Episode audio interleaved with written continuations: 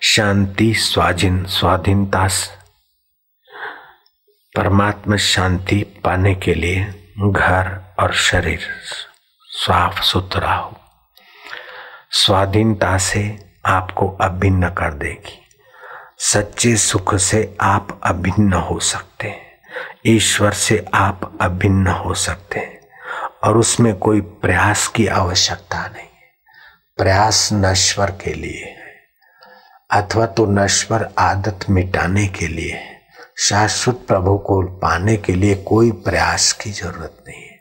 शांत क्या करें क्या करें, कर करके तो मर गए। अब न करने की स्थिति में आओ, लेकिन आलस्य नहीं, प्रमाद नहीं, तमस नहीं। शांत तो करने के वेग को अनाशिता कर्म फलम कार्यम कर्म करो दिया करने योग्य जो कर्म है, जैसे स्नान करने योग्य है, भोजन करने योग्य है, ऐसे दूसरे की सेवा करने योग्य, क्योंकि शरीर और वस्तुएँ आपकी थी नहीं और आपके साथ चलेगी नहीं। शरीर और वस्तुएँ संसार की। तो ये संसार के हित में माता की, पिता की, मित्र की, गरीब की यथा योग्य सेवा कर। उनसे बदला न चाहो। वाहवाही की भी अपेक्षा ना रखो। आपको रस चाहिए, रुपए इकट्ठा करने का भी एक रस होता है पति पत्नी के मिलन का भी रस। जो कभी हो और कभी ना हो, कहीं हो, कहीं ना हो, उसे विनाशी बोलते हैं। कभी हो, कभी ना हो, कहीं हो, कहीं ना हो, उसे विनाशी बोलते हैं। जो सदा हो, सर्वत्र हो उसे अविनाशी बोलते हैं। जो विनाशी है, उसको आप सदा रख नहीं सकते। और जो अविनाशी है, उसको आप कभी छोड़ नहीं सकते।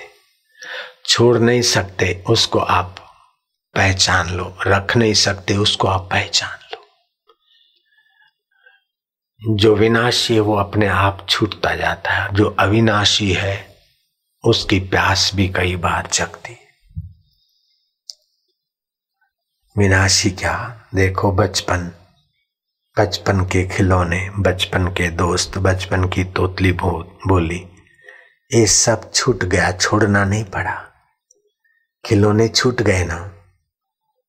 किशोर अवस्था की लिक्का छिपी भी छूट गई ना?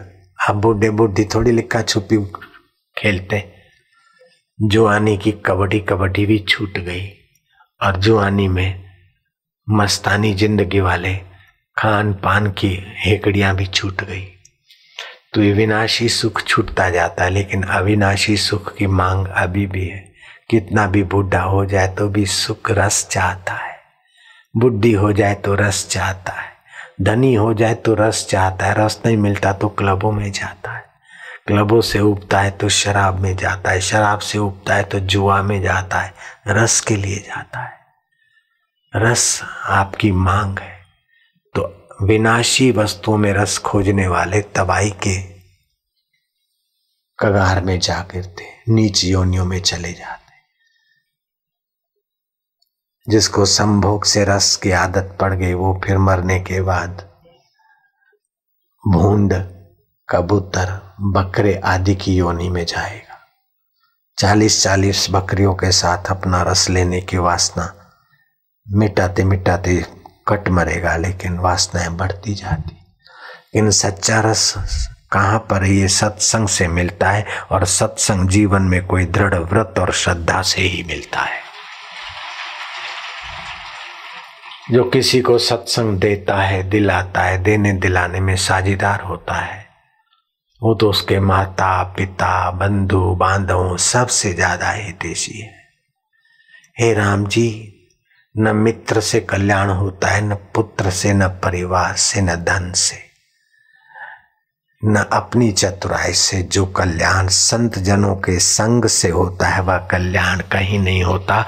और संत जनों का संग ये बताता है कि आप नित्य रस स्वरूप परमात्मा में विश्रांति पाइए। उसमें तृप्ति है।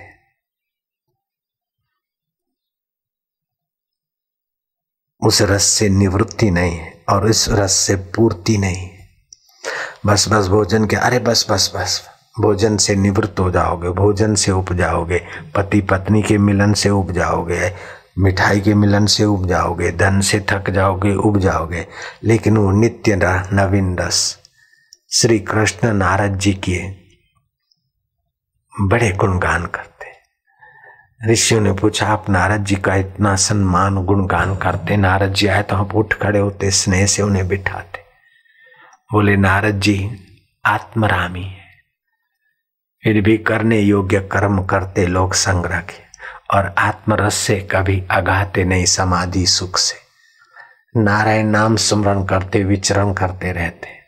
लौकिक कार्य करते हुए भी अलौकिक रस से अगाते नहीं, ऐसे नारद जी।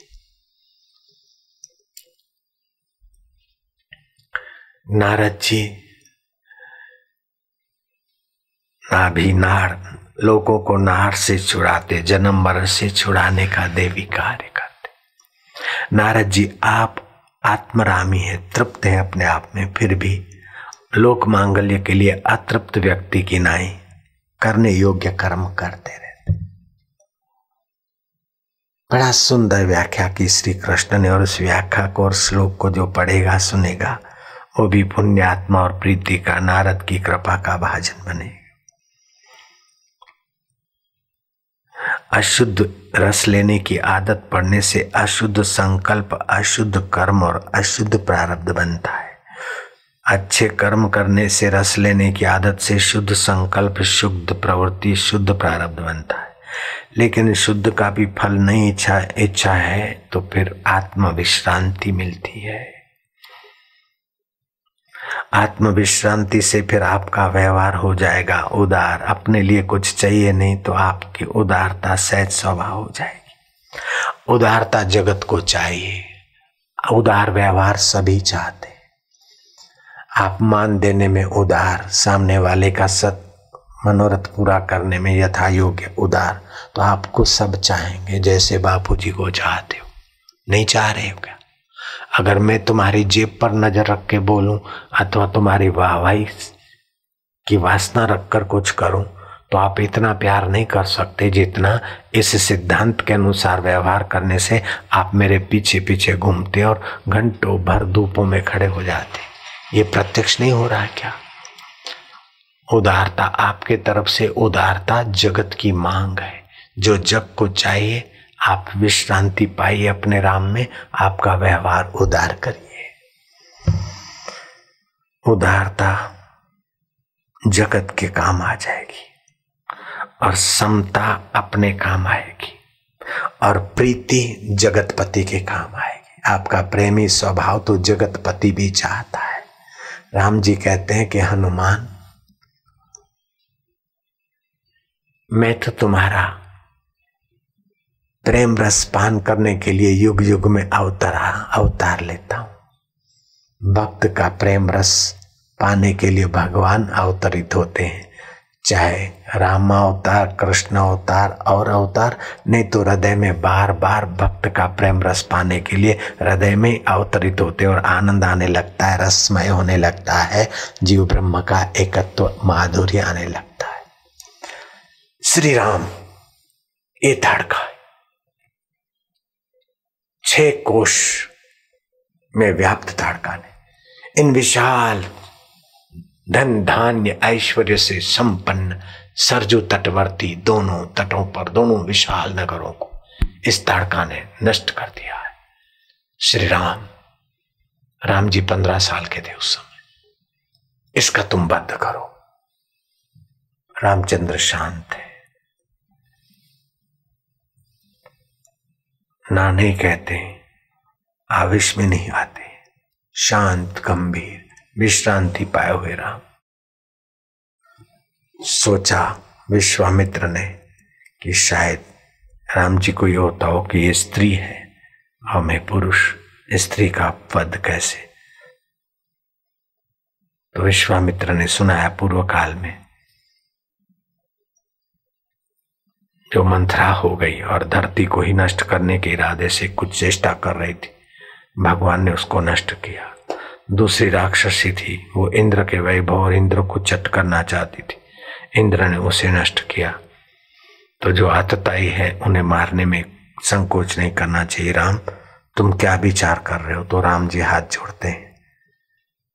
प्रभु, मैं सेवा करने में विलंब किया, इससे आपके मन में शंका अथवा खेद हुआ हो तो मैं क्षमा चाहता हूँ। राम जी ने धनुष पर चाप चढ़ाई। धनुष के टंकार से वो ताड़का। अब छह पॉइंट उन्नीस किलोमीटर का जिसका शरीर है, उसका हाथ कितना बड़ा होगा? अगर हम यहाँ खड़े रहकर भी ताड़का का विचार करें तो वो बस हड्डे पे होगी, तभी भी लंबा हाथ करके हमारा धनुष छीन सकती। राम जी ने बराबर बाण चढ़ा। धड़ा एक भुजा उड़ी। लेकिन वो ऐसे छुमंत्र से नहीं मरी। हा हा हा हा हा हा हा, क्या क्या क्या खेल हुआ? राम जी संध्या हो रही, रात्रि को इन असुरों का बल बढ़ जाता है। देर न करो रघुनाथ, धड़ाक। कृष्ण ने छह कोस लंबी चौड़ी पूतना का बध किया छठे दिन, और राम वो लीला करते करते, और राम जी ने प्रेरणा पाते हुए पंद्रह वर्ष की उम्र में ताड़का का वध किया। दोनों अवतारों ने दोनों स्त्रियों का वध किया आप भी वध करो। महाराज, हम कौन सी स्त्री का वध करें? कि विषय विकारों में फंसाने वाली तुम्हारी जो मति है, उसको नियम और संयम का बाण। एक नियम का बाण और दूसरा व्रत का बाण। ये तुम्हें नचाने वाली ताड़का या पूतना, बहुत तुम्हें नचा चुकी। अब कृष्ण और राम का सामर्थ्य उभार कर ऐसी मति को हटाकर विश्रांति वाली मति को जाओ ताकि भगवान में शांति दे। एक में आस्था करेगा, वो अनंत जीवन, अनंत रस में प्रविष्ट होगा। जो अनेक वस्तुओं से सुख की आस्था करता है, वो अनेक जगह भटक भटक के थक जाता है। तो उदारता लोगों के काम आएगी, समता सुख आ जाए, दुख आ जाए, प्रतिकूलता, अनुकूलता, चित्त को सम बनाए ये आपके बल को बढ़ाएगी, आपके काम आएगी, विश्रांति आएगी। और प्रियता जगतपति के लिए अभिष्ट है। प्रभु भी प्रसन्न, आप भी समर्थ और लोक भी आपसे लाभवित। उदारता, समता और प्रियता। प्रियता जब वस्तुओं में होती है तो आप छोटे हो जाते और प्रियता, जब प्रभु के नाम पर प्रभु के नाते होती प्रभु मैं होती तो बस। एक बार प्रभु के लिए प्रियता रखे हुए हनुमान जी कहीं गए, राज्य अभिषेक तो हो गया है। भरत ने सोचा कि हनुमान जी तो वर्षों से सेवा करते माता सीते, मुझे भी सेवा मिलनी चाहिए। शत्रुघ्न ने कहा, मैं भी। ढेर सेवा करूँ, ऐसा मुझे मिलना चाहिए। सीता जी ने कहा, हम भी तो अशोक वाटिका में समय बहुत बिताए थे। अब क्या हुआ? लखन लाला भरत, शत्रुघ्न और सीता जी ने मिलकर सारी सेवा का चार्ट बना लिया। ये सेवा ये करेंगे ये करेंगे, और प्रभु जी से सम्मति ले ली। तथास्तु। अब हनुमान जी आए पंखा आंकने। तो शत्रुघ्न कहता है कि sorry this is my duty मिलावट मेरे शब्दों की है। न सॉरी कहा, न दिस इज़ माय ड्यूटी का तुमको जरा मन विनोदी करने के लिए कहा, मैंने मिलावट की। हनुमान जी, ये मेरा सेवा है। दूसरी कोई सेवा, लक्ष्मण कहते हैं मेरी। कोई तीसरी सेवा करने गए तो भरत भैया कहते हैं कि ये नहीं, ये ये ये ये ये ये ये सारी सेवाएँ मेरे जिम्मे है। फलानी फलानी फलानी फलानी, ये इनके जिम्मे है। हनुमान जी, आप अब निवृत्ति ले लो। हनुमान जी करने योग्य कर्म से कैसे निवृत्ति ले ले? राम काज बिन कहा विश्राम? आखिर दिन भर जो भी सेवा हुई, उन पर उनकी मोहर थी।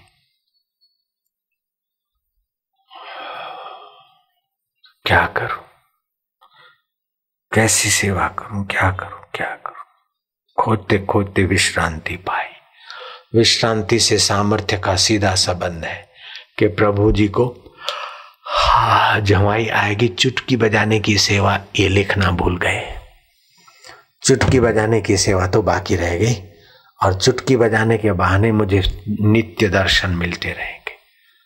तो प्रभु, और तो सेवा इन्होंने ले ली, लेकिन आपको जिम्हाई आएगी। उस समय चुटकी बजाने की सेवा ये दास करेगा। राम जी बोले अच्छा ऐसे ही हो। अब दिन भर तो नजीक का दर्शन हुआ रात्रि हुई। माता चरण चंपी करती हो, पति और पत्नी के बीच में सेवक। कैसे बैठे? चतुर हनुमान जी। चले गए महल की छत पे।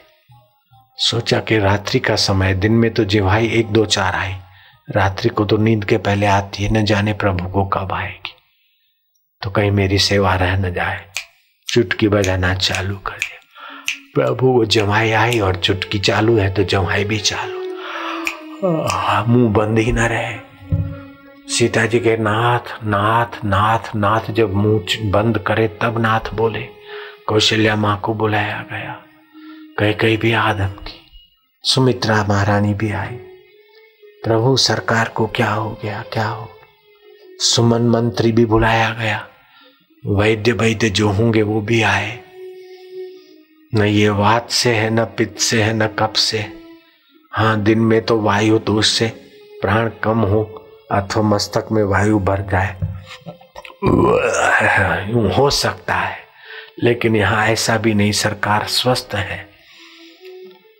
वैद्यों को किसी को पता नहीं चले, आखिर देखा कि वशिष्ठ जी को बुलाया जाए। रातों रात रथ गया, वशिष्ठ मुनि आए। देखा कि कौशल्या जी भी हैं, सीता जी भी हैं, सारे के सारे लेकिन प्रिय सेवक हनुमान जी नहीं। देखो, महापुरुष विश्रांति पाए हुए कैसी बुद्धिमता प्रकट होती।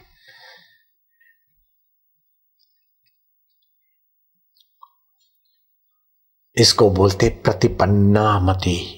वक्त सर बुद्धि में प्रकाश आ जाए कि ये करना, ये इसकी कमी है। ये प्रतिपन्ना मति विश्रांति पाए हुए वशिष्ठ जी को पता चला। रोज विश्रांति पाते, समाधि करते, ध्यानस्थ रहते। हनुमान जी नहीं। हनुमान हनुमान हनुमान। बाहर निकले, मैं वशिष्ठ ब्राह्मण। दिशाएँ सुन लो, हवाएँ सुन लो, यक्ष गंधर और किन्नर सुन लो। जहाँ पवन सुत अनुमान हो, आ जाए। तो वो तो छत पे थे। जय श्री राम। आ गए ना हनुमान जी। सुना कि नहीं सुना? है हनुमान जी का आना और प्रभु जी का जवाई बंद हो जाए।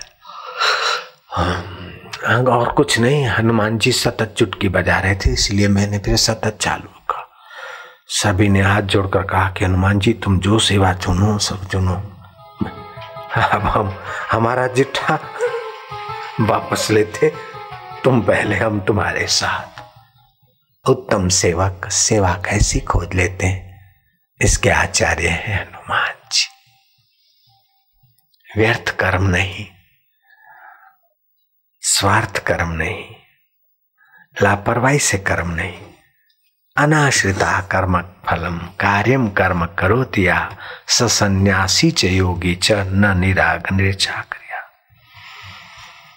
यम संन्यासमिति प्राहुर्योगम तम विद्धि पांडवा, न संन्यस्त संकल्प योगी भवती कश्चना।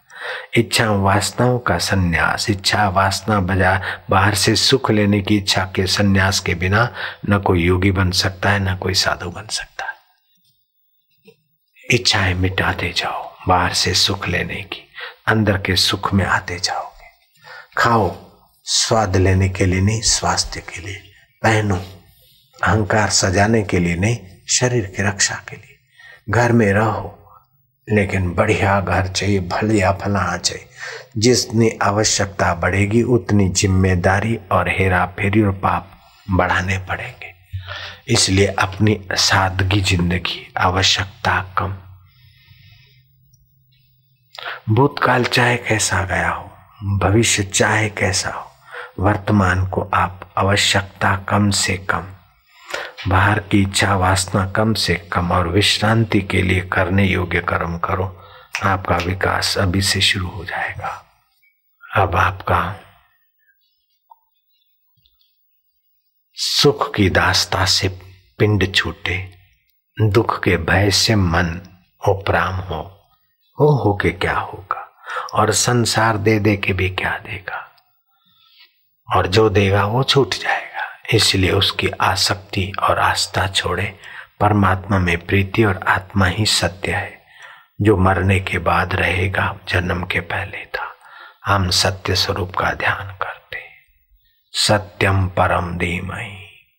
हम चैतन्य स्वरूप में शांत होते हम आनंद स्वरूप ईश्वर के हैं। ईश्वर में विश्रांति पाते ऐसा चिंतन करते हुए थोड़े मिनटों तक चिंतन करते गोता मारो।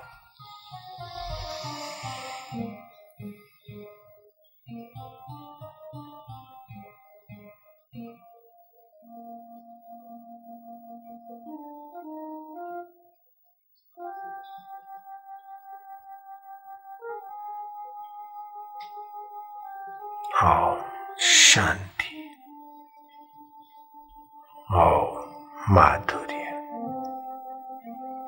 जैसे गर्मियों में मुल्तानी मिट्टी से नहाने से रोमकूप स्वस्थ होते और गर्मी खिंच जाती। अंगूर खाने से डायबिटीज़ वालों को भी फ़ायदा होता है। किडनी की तकलीफ़ वालों को फ़ायदा होता है। वायु दोष दूर होते हैं। लेकिन भगवत शांति सारे दोषों को हरने वाली और सारे सुखों को भरने वाली है। ओम शांति। अंगूर की सीज़न चली जाए तो मन का और किशमिश और काली द्राक्ष भी वही गुण अपने में संजोई हुई है। वायु दोष हरती है। जिनको बाथरूम करते समय थोड़ा थोड़ा आता है या पीड़ा जैसी होती है, सुबह पचपन साल के बाद ऐसा कुछ होता है प्रोटेस्टाउट ग्रंथि वंथि का द्राक्ष से फ़ायदा हो गया। सीटी बजाने में पीड़ा होती हो तो भी अंगूर फ़ायदा करते। लेकिन जन्म मरण की पीड़ा तो भगवत ध्यान और भगवत विश्रांति से ही मिटेगी। ओम शांति। ओम शांति। कुछ करो नहीं। अगर कुछ करना ही है तो मत्था टेक कार्यक्रम करो। चलो, ऐसे मत्था टेको कि शरीर में तनाव न रहे, पड़े रहो। रोज सुबह से दो चार मिनट पड़े रहने से भी आपके समता के गुण विकसित होने लगेंगे। मत्था टेक कार्यक्रम। बस, आसान है, जानते भी हो। देवता को मत्था टेकते गुरु को तो उनको फ़ायदा होगा कि नहीं भगवान जाने, लेकिन टेकने वाले को तो ये दिव्य गुण आभा मंडल यहाँ आते जो बच्चे क्रोधी हों, डरपोक हों अथवा आत्महत्या का विचार आता हो, ऐसे लोग ये करें तो आत्महत्या के विचार से पिंड छूटेगा।